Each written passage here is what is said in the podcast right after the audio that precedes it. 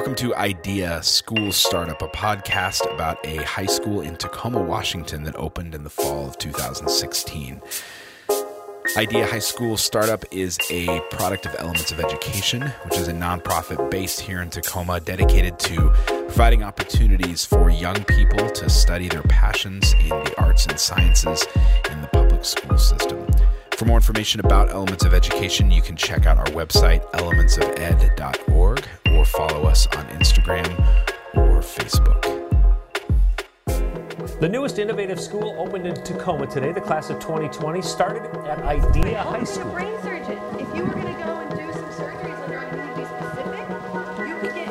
doing this, you're also, what are the strengths of these people? What are they, what are they, what excites them Students every will work day to get alongside up? architects in designing and building a space using My remaining 30 minutes, I'm thinking this, these 30 minutes can't go by faster than, than they It's really are. diverse, and we all actually need each other in order to get things done. everyone here wants to be here.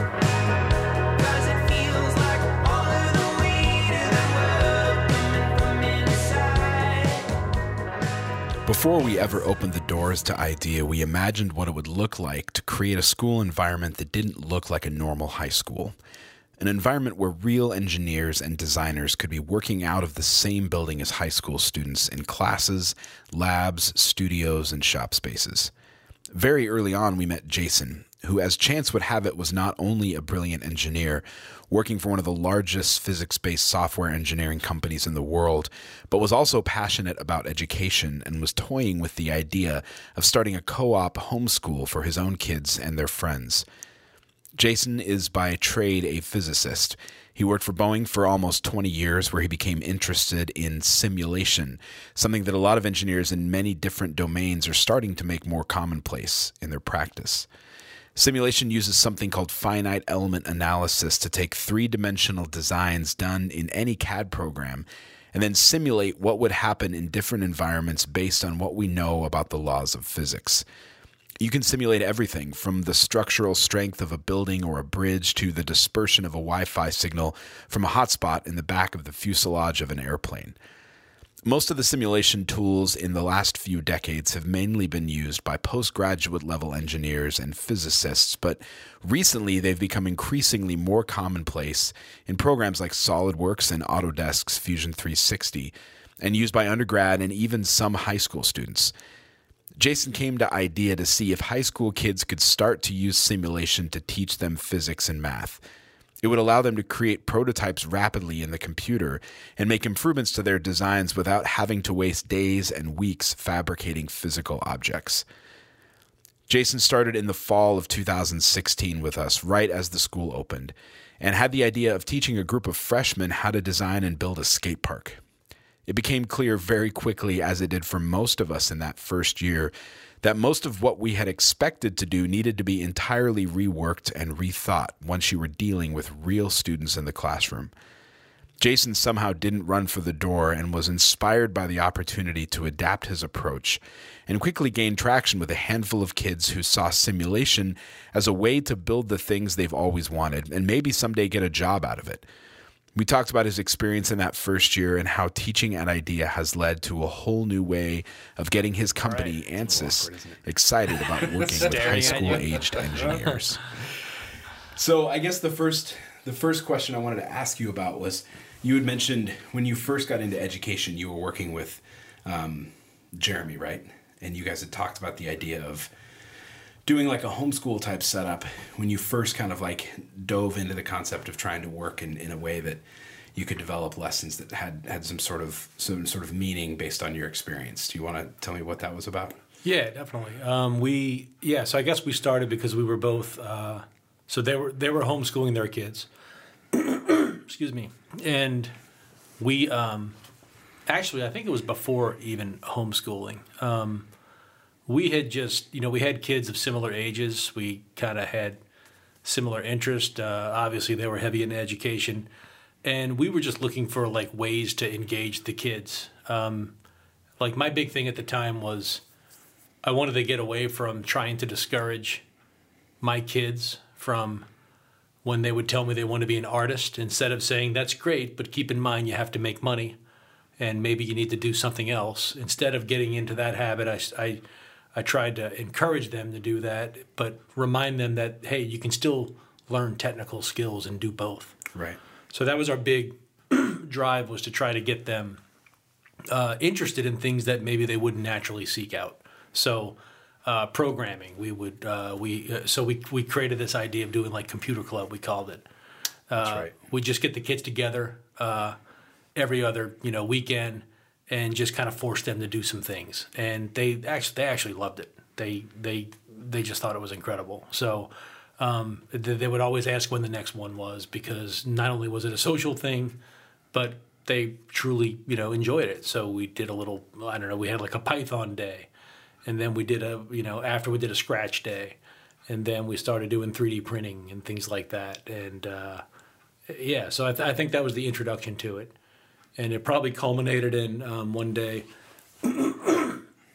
excuse me, when we decided to do a uh, uh, like like we made our own parabola and tried to describe um, how they work, and it combined a lot of things like uh, uh, drawing out a grid of points. So first, we, you needed a mathematical function, and then you would put a grid of points together, and we had them on a piece of plywood. They actually put nails in a piece of plywood and made the parabola. We told them where the focal point was going to be based on the equation, and we basically had this, you know, kind of like a bouncy ball that we would slide down the chute at the right focal point Right. and they were like kind of blown away that every time you, it doesn't matter where you would angle it you know it would always come out the same side Right. Um, and uh, yeah that was that was that was the kind of thing that we did um, you know for a while where I think some of the kids the art minded kids kind of complimented me in the way that I was able to um, teach them uh, in a way that maybe wasn't threatening and that made me feel like I had maybe had a knack for doing that Right. and that uh, that's kind of where all that really stemmed from I think Yeah, and when I first met you, I mean, you know, Jason had introduced us. Jason Gordon, and he he had kind of said that you had like had this idea of figuring out a way that you could come up with like a kind of like a, a homeschool type thing that you were going to do, or maybe even involving other people. And then you know when you first came to Idea, we had we had started this concept of like building this high school where we wanted businesses to come into the building, and it was it was like perfect kismet to find someone like you who was you know this accomplished engineer that had worked in all these different you know capacities, whether it be for Boeing or for the startup that you had you know, working, and then obviously now for ANSYS. But you had already kind of dabbled into education, and I, and what I'm curious about is how, like, what you th- what you expected coming into starting Idea that first year. Like, you had already had this experience, kind of a little bit with just kids that you knew through your family and through your kids and their friends. What were you expecting when you came into the first year Yeah. of, of what Idea was going to be? So yeah, definitely that was uh, the expectations were higher than what reality was going to give me, Right. Right? And um, so our little idea of doing the computer, you know, the computer club with a small group of kids um, who were probably wired to pay attention a little bit more, right? Uh, not so much grabbing what's kind of a random sample of kids from the community, right? Who are coming from all different backgrounds. So the biggest, you know, the biggest surprise was um, realizing that um, the kids didn't necessarily have an interest in listening to me. Yeah. Some of them did, but definitely not all of them, right? Right. So uh, that was a little bit of a, uh, you know, a little shock in the beginning, but I think I was able to roll with it because I, I, I felt like that's okay. I mean, okay, I mean that that's what the universe is giving us, right? I mean that's what that's what these kids are like. So I I kind of I kind of started you know thinking of um, you know trying to quickly identify the ones that are uh, very interested in in, uh, in what we're trying to do in the class and uh, try to find ways to maybe get the ones that are just not interested at all and just try to connect with them. I would say it. I, I, I felt like it failed miserably, but I think something good came out of it. Yeah, well, let's maybe take a step back and explain what we were trying to do. So the concept was you were going to come in, you have a full time job as an engineer. You you're not a teacher. You're working out of the space, kind of. You were like, well, I'll, I'll be there sometimes, I guess, if you want to give me an office. But I've got like I've got meetings to go to and conference calls. I can do that at home. Um, but you, you thought of this idea if we could build a skate park, like man, kids would just love that. They'd love to build a skate park. That'd be so cool. We can model the whole thing in CAD, and then maybe even run some like basic simulation on it to understand the stress points of where it's going to be. And then from that standpoint, we can sort of grab their attention. We're actually going to build a skate park, and if we promised at the beginning, we're going to build a skate park so you guys can go skateboard at the end of the day, like that's going to be the buy-in, right? And um, I think my, my favorite moment from this was probably like six weeks into the semester. This was on a Friday afternoon. These classes from like 1.30 to three thirty, so it's the end of the week. We didn't know who like whatever kids signed up for it. We're like, here's your fifteen kids you can work with. And I remember walking in. We didn't have an extra room at the time, so it was on the stage in the gym, which was like the worst place to possibly teach. And I remember walking into the gym, and there was you sitting on stage in a circle of chairs with like two kids in the circle, and the whole rest of the the, the class was like around the gym, just riding skateboards. Or I think there was a couple of them that had like detached the wheels from the bottom of the of the trash cans and were just like rolling yeah, around Yeah, the they were, trash they were right. Yeah, yeah. That was a day that I completely lost control of and just observed. At the end, my remaining thirty minutes, I'm thinking this these thirty minutes can't go by faster than than they are. Yeah, um, Yeah, uh, you know, it was it was it, the expectation, I guess, is that look, you know, you, you don't you don't know what you don't know. You're you're getting into these things, and it sounded like a really great idea. Let's start from day one and talk about how uh, what a good skate park looks like. Uh, you know, uh, you know, we tied in with Ben quite a bit. You know, uh, you know, talking about his ideas. Some of the kids were kind of engaged in that, and now I'm, you know, the the thought is that great. We, you know, we just did that. We talked about what we think we want to do. Now let's talk about designing it, and. I'm trying to roll in our engineering principles and things like that into the class to the point where one of the kids actually said, "Look, I really appreciate what you're doing. You're, you know, you're trying to teach us, but why don't we just build a thing?" and it's like I'm scra- you know, I'm struggling because he's right. He's kind of right in some Yeah. of these things. The way that I'm trying to fold all these concepts in, there's so many asides to the goal of building the skate park. It was distracting to them right? Right. So if I was a, if I were a better teacher, there are there there would have been much better ways to force that. Well, I don't think I don't think it's about being a better teacher. I think first of all, I think what's really just amazing about that whole experience is that first of all that you're still here working with us after that because someone like you who came in that you know you had a very different expectation and then the reality and the expectation were so far off.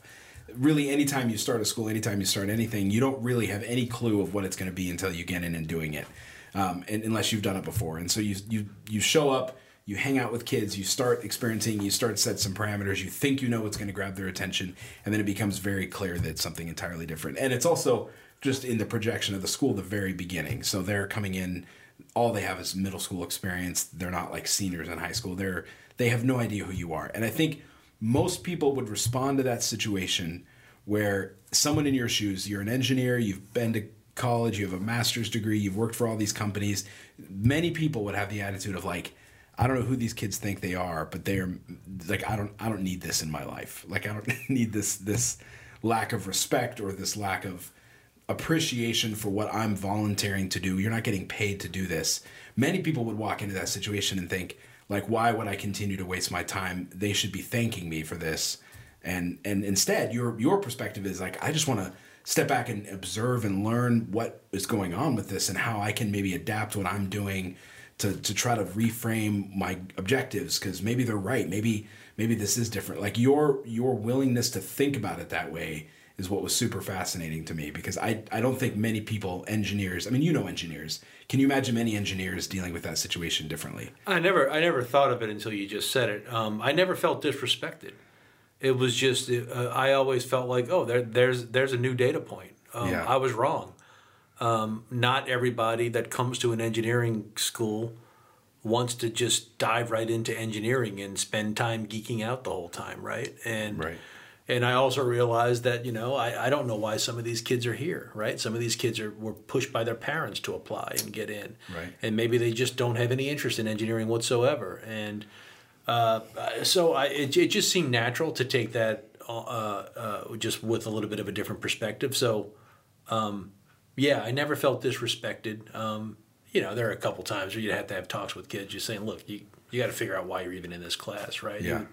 Which I'm sure everybody deals with. Oh, totally. Yeah. Um, but i- i- if you know it, it, it i was also aware increasingly as that semester went on that you guys really are so i i had also had it in my mind that everything was in place here that you knew exactly how things were going to go right and it became clear as as it went as as it went on that no you're you're kind of putting things together as it's going you had the vision but it's very different than implementing the flawless plan I mean, we always use the example that you know it's used a lot in startups too. Is um, we're building the airplane as we're taking off.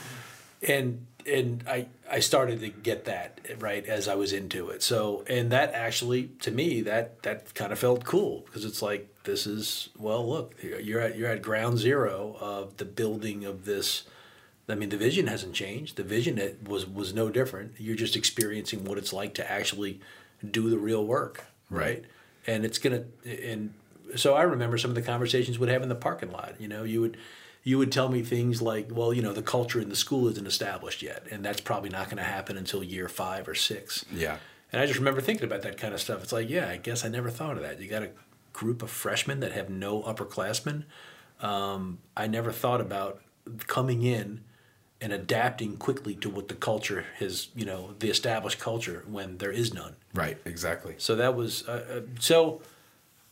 Um, but you know, I also, I mean, I, I decided that I was going all in on, um, you know, I mean, people write checks to you know charities that they give, right? I decided a, lo- a while back that I'm going to kind of go all in on education, right? Yeah. And that's if, if I'm doing something with my spare time, I decided that I can be relevant in education. So there was no need to panic and go run off and say I'm never coming back. Uh, you know, I mean, it was it was just all part of the journey. That makes sense. And the reason I ask is because it kind of gets to a bigger question of everybody talks about you know wanting to scale. Like what's a, what's a, a system that you can put in place that's manageable that allows you to scale. When we were in Boston like a month ago, we were talking with I think it was the um, chief academic officer for Boston Public Schools, and she turned to you and said. We're in this conference room, and she said, "Listen, you seem like a really nice guy and really interested in education, and that's great. And it sounds like it's working really well. But how does this scale? How does this become a system that's actually implementable at across a whole school district or even like a whole state or the country where you could actually say we're going to build into HR systems at big companies incentives to get them to work with high school kids. And I mean, I had to stop from almost laughing because it's like there is no system. There's no Yeah.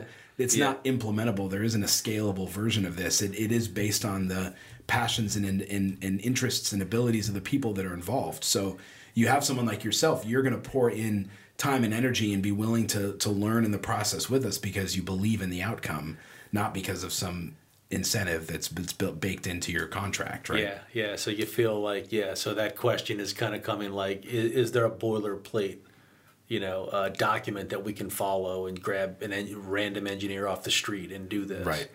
Um, probably not. If the engineer doesn't want to do that, if the company doesn't see any, you know, any any benefit in uh, in being involved. Yeah, I mean, it's I, I can't I can't remember how I answered that question. I do remember it now though. Um, but yeah, you you know uh, you scale uh, you scale by hiring the right staff, Exactly. people that want to be there, and let them figure it out. You don't really tell them what to do. You have them become pains, you know, for you because they're always asking you for more because they have better ideas than what they had last week. Right. That's the way it scales. That's, yeah, Right. that's true.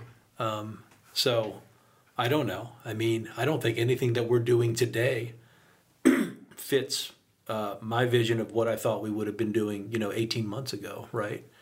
And that's all because it has evolved with the people that we have around us that it's, it's just naturally happening. It's taken this long for me to start talking to your teachers, right? Think about that. I mean, the first year, I mean, I, I don't, I didn't have many, I had a few interactions, Right. but you know it comes with yeah i think being here is an important thing you got to Well, I think what was important too, because I think we got to this point now where like you did that first year, you taught that class on Fridays.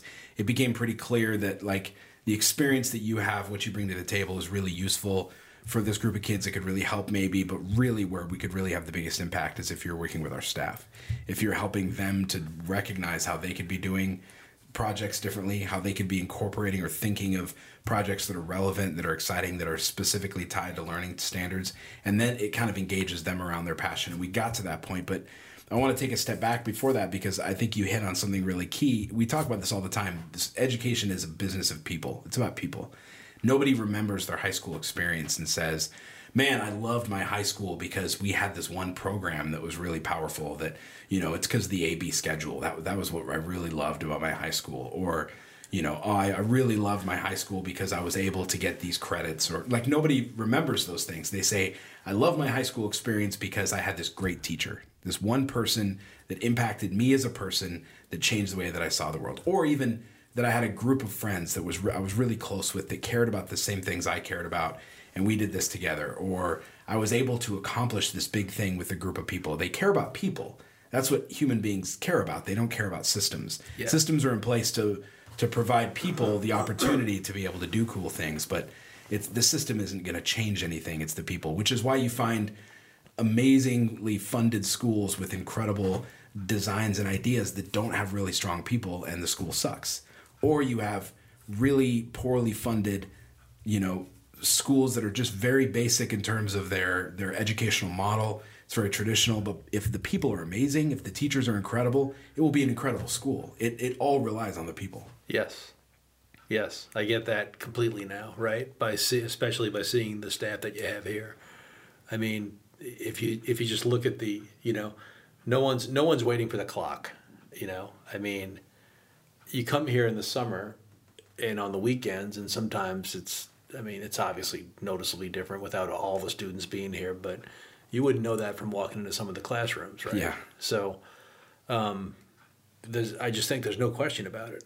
So, So I guess my question is: Is that unique to education in your experience that it's so dependent on the individuals? Is there a system or a model that really makes sense, or is it the people that really drive the drive the success? You of the mean is it um, so? Is like would would the commonalities and what makes a good school work be there for what makes a good engineering uh, company work? Sure. Yeah.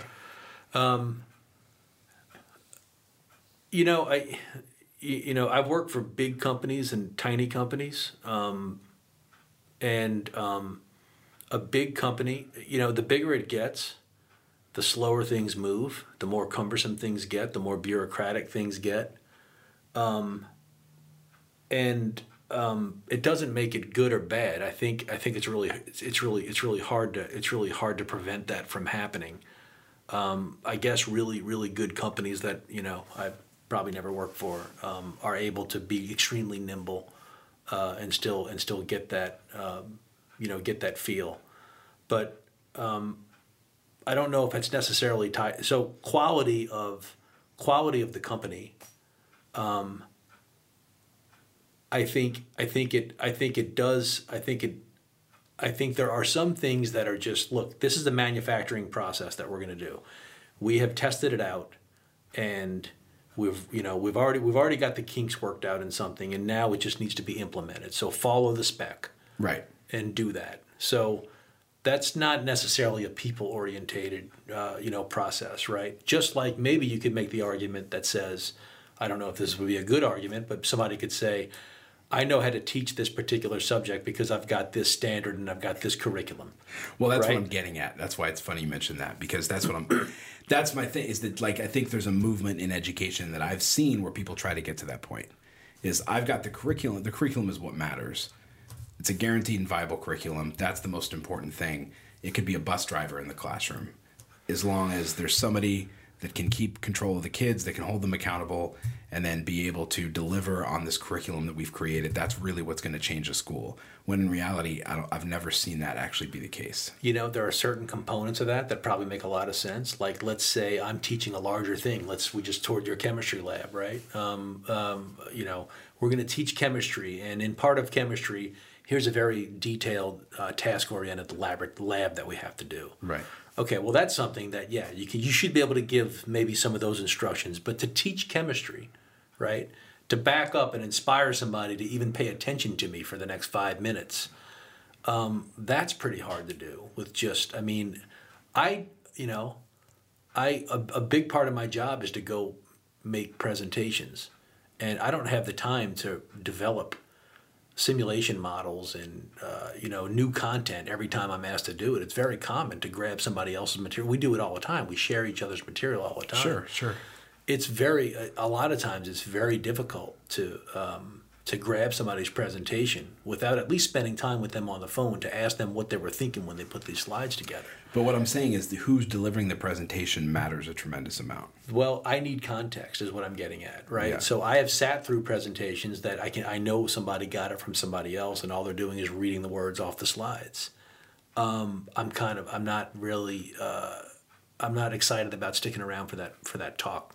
And and you're not excited to stick around for that talk as an adult who's getting paid to be there. yes, So that, like that's even a whole other level. Imagine you're a student that's in high school with a whole different set of emotional and developmental parameters that are affecting the way that you think, and you're not getting paid to be there. I could, uh, yeah, I mean, I couldn't imagine, you know. My point is, I think human beings are the same, whether or not you're a 45 year old engineer at Boeing or a 17 year old kid. You're still gonna, you're still gonna sit in a classroom or sit in an educational environment, and you're gonna be inspired by the person that's that's talking to you and delivering this information, whether or not you believe what the what it is that they're saying, more so than the the content itself. Yeah, I don't think there's any question about that. Yeah, I, I, I, I think that I think that's going to be universal. You know what it's like when you've seen good speakers and bad speakers, and just I mean, I mean, everyone, no matter no matter what no matter what it is that you're doing, I mean, you can be you can be inspired by people at all levels and different types of jobs, right? Right. You can be uh, you can be impressed by a waiter, right? Yeah. Who not only just tells you what the special of the day was, but they go into details about how it was made, right? I mean, those sorts of things. Well, you can tell that they actually care about it. Yeah, you can tell they care about it, and that makes all the difference in the world for me. I could only imagine if I was a student. Um, you know, my experience in high school, um, I I just wanted to get through high school. Um, I didn't get inspired. You know, I I didn't have really a favorite high school teacher, but it happened in college when there was an astronomy professor that just was so passionate about what he did. It was hard to it was hard to just not pay attention. Yeah, why don't you tell that story of, of how you got into physics in general in, high in college? So that's a long that's a long story.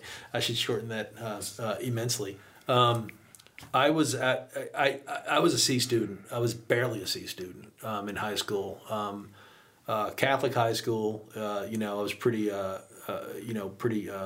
I guess the I, I guess entitled. You know, um, middle middle class. Um, came from a really good family, but for whatever reason, I never really, I never really latched on to any. I never really had a passion for anything, so I just kind of slugged through high school, and I didn't try at all. And I got my C's, and everything was okay. Kind of the same sort of story with college. I really didn't have much of a vision for what I wanted to do. I mean, I was just flat out lazy, and uh, somehow I ended up in the drama department. Um, I wasn't technical at all at this point. I didn't. Um, I barely got through all the core math classes. You know, C's, and um, and in uh, in college, um, uh, as I was kind of looking in loo- looking into arts and you know whatever communications and directing and things like that, I had to have a science elective, and the science elective that I took was that astronomy class um, that was geared for non-science majors. So there was no math required. And it got to the point where it was so interesting to me that was all that I wanted to do. And I started doing very poorly. I started failing, actually, drama classes because I was putting all of my time in this astronomy class. And I decided, you know, this is cool enough where maybe I could do this as a profession. Um, so I went to the physics department and I asked uh, the dean what you know uh, what what it would what it would take to transfer, and uh, he says, well, um, if you're in the drama department, you know, you probably haven't had a lot of math yet. I says, no, I, I took remedial algebra, but um, I got an incomplete because I just kind of quit going. and he's doing the same thing you're doing. He's you know he's trying not to laugh. He says, well, okay, it's pretty odd for us to see students that come the other direction and want to go from drama department to the physics department. Usually they go the other The other way, yeah. so why don't you take, why don't you go past, you know, why don't you go get through calculus and then we can talk. and I, I kind of felt a little bit insulted, you know, and I mean, for all good reasons. I mean, here's this kid with you know, you know, borderline D's and C's, and that was it. Um, I, the astronomy was so interesting to me, and the only way to be good at astronomy is to be good at math. Um, so there was no question. I, I, I didn't have to know any more than that. I decided at that time I was gonna, you know, I don't know, go go study stars, get a PhD, because I guess that's what they do. So um, if I if I'm gonna pass physics, then I have to pass remedial algebra, and th- I mean that was the end of it. Um, uh, you stay in the library, you study it until you know it, and then um, I don't know. It was mostly it was almost all A's, uh, you know, at that point because there was a reason for it. There was a goal in mind.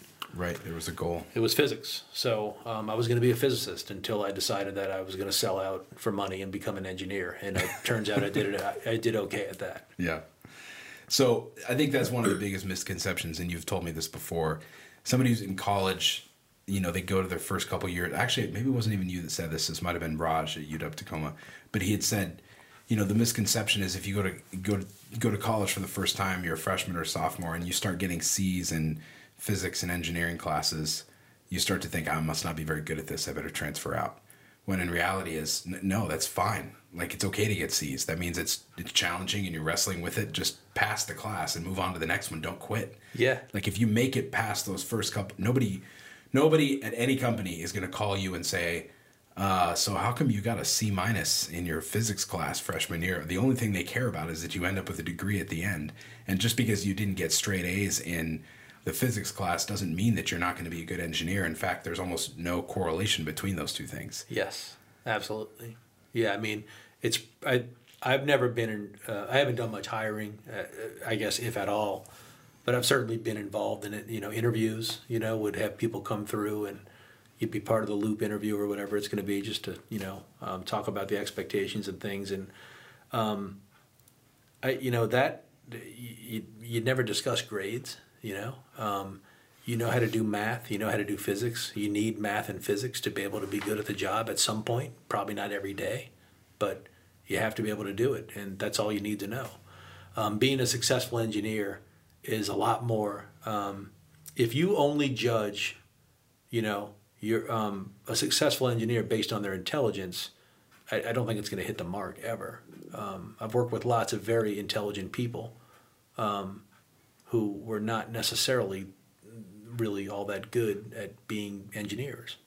Um, so it's nice when you can mix the two, right? I mean, that's uh, that's that's that's that's extremely bonus. But you know, the job the job of being an engineer is not necessarily to get bogged down in theoretical details, which a lot of times some of the smarter, uh, you know, um, higher performing uh, engineers would. A really good engineer is one who can be ex- extremely smart and still say that's something that's in the noise that we don't need to worry about. You know, we can move through this and and let's get to the point. The point is the product. Right. It's got to it's got to meet all of our expectations and requirements without over designing and um, and uh, you know um, yeah you you know engineers are working for companies that are building things. So your eye is always it should always be on the prize of making the product it's you know better or cheaper and not getting bogged down with some of the more esoteric things. So people don't pe- people don't learn that. I, I think people have to have to learn that on the job.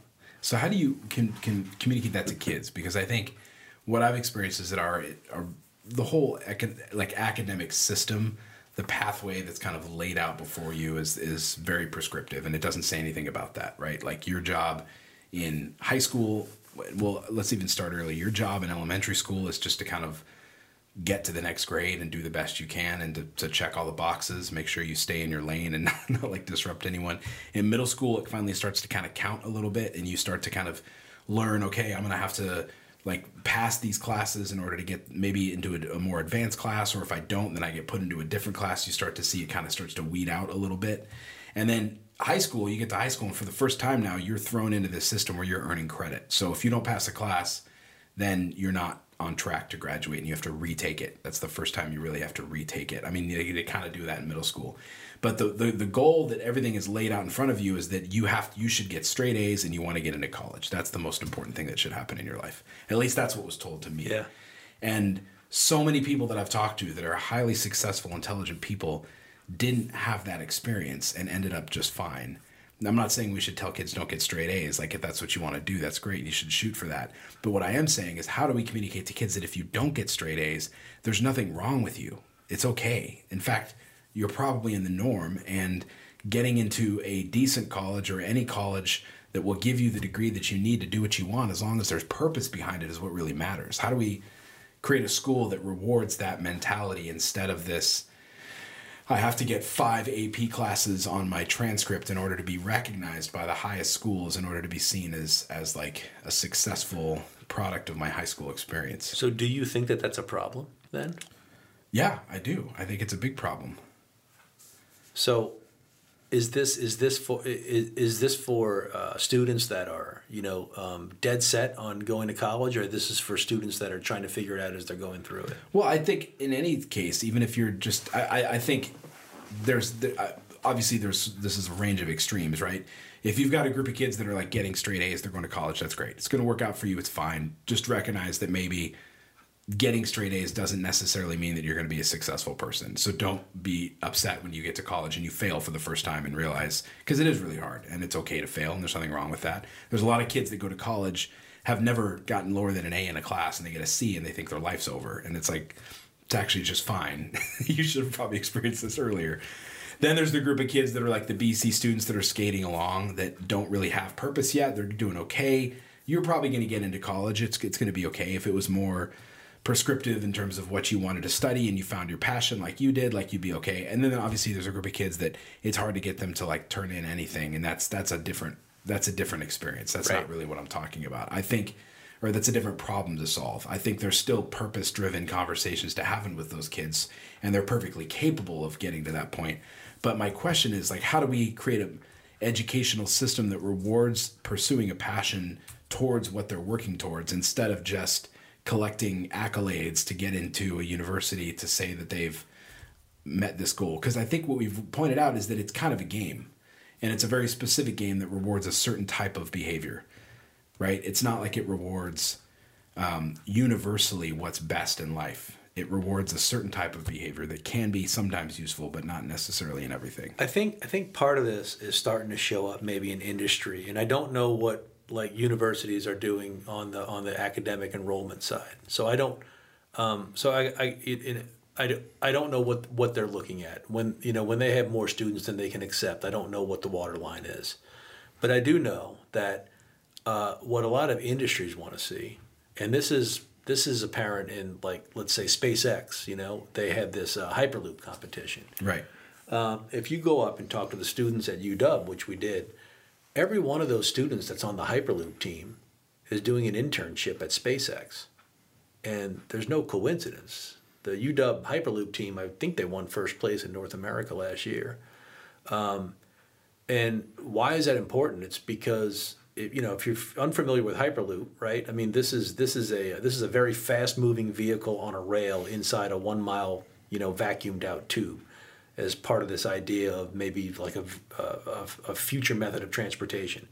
So there's lots of things that need to be that need to go right for this thing to happen. So it's a very complex engineering problem, and so Elon Musk hosts this competition. He's got SpaceX engineers that evaluate it, and they, they all go down to Hawthorne. Uh, I think it's coming up in a, maybe a week or two. Um, and um, these SpaceX, you know, is looking at engineers that are on these student competitions because, yeah, sure, they're at school. They're they're getting a degree from a good school. That's great, but look at what they did. They actually put something together.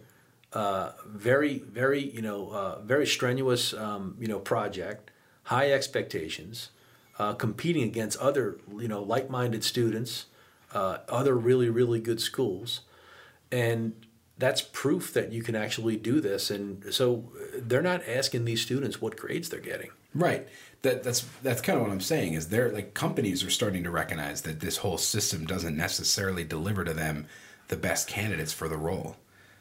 The system like they can't just go through and look at the system and say what's the highest tier school, the highest grades, we'll take that crop of kids. That doesn't necessarily mean that that's going to be the best people for the job. What they want to see is who can be a part of a team, who can actually accomplish a goal, start a project from beginning and then see it through to the end, like backwards plan a project so that it actually makes sense and works in the end and can contribute and are willing to accept feedback and learn how to take that feedback, learn how to fail multiple times before they succeed. Like those you know people call them soft skills but i think those skills are are starting to become more and more the the norm of of what's needed than just the perfect transcript from you know cal poly or mit Yeah, I don't know how you flip that. That's uh, it seems like a long, um, like a long. That's got to be a cultural shift, I think, right? right i mean there's the big picture cultural shift i guess my question is how do you create a school in a high school that rewards that type of behavior um, instead of just focusing on how do we get kids to just get x amount of ap classes We talk about the idea of accidentally learning physics while you're doing something really cool, right? right yeah totally Um, and uh, so to me, that's the way you reward it. Is is is if more of the teachers can do that, where you've got these projects that are engaging and rewarding. I mean, the students about to build something that had a function. You know, they've gone through that process and that cycle, eh, without without thinking about um, without thinking about the the target wasn't the grade. The target was the thing that they built. right The grade just came out of it. yep I think it lessens the value of the letter of the grade that you got if the product was made no matter what. right Uh, so I feel like you're sort of doing it now, right? It's like right in front of you. Is it accepted? I don't know. I think people are still probably there's just still people you know uh, who don't know much about the project based approach. Well, I think that's what we're trying to get to too. I mean, what we're working on right now with LMX is being able to create a platform where teachers can actually learn how to develop a curriculum that centers more on these projects that are tied to standards, but the projects themselves are intentionally designed to stumble upon physics concepts so that as they're developing a project it becomes clear that they have to learn this skill in the in the in the in the way that they do it and then they end up at the end I ended up learning about magnetism like I had no idea I was I thought I was just building this ham radio but now I understand how you know an electromagnetic field works or Yeah, so think about how cool it is if I'm a prospective student and I'm in eighth grade and I'm looking through, I don't know, you know, catalogs or websites of high schools. And uh, and and instead all I see is this one school that has just all these things that were built. And right that- and that's all they're talking about. because that's what kids actually can see like they want to see the skate park yeah. they don't want to see and the, then and then oh by the way, our graduates get into college too. right that's probably all I need to know. Yeah. Right. I mean, i you know, even if I'm not fully committed to uh, computer science or engineering, I mean, I mean, who doesn't want to do that? How is that not an exciting thing? yeah I mean, the fact that you guys have this podcast studio right here, that's got to be inspiring some kids who come see this school for the first time. You know, I mean, I, I, what, what are you guys doing with these microphones and, and laptops all over the place? With this cool lighting, I mean that's that's that's that's a product. That's cool. Yeah, just telling stories. This podcast has been a product of Elements of Education, which is a nonprofit based in Tacoma, Washington, dedicated to helping students find their passions in the arts and sciences within the public school system.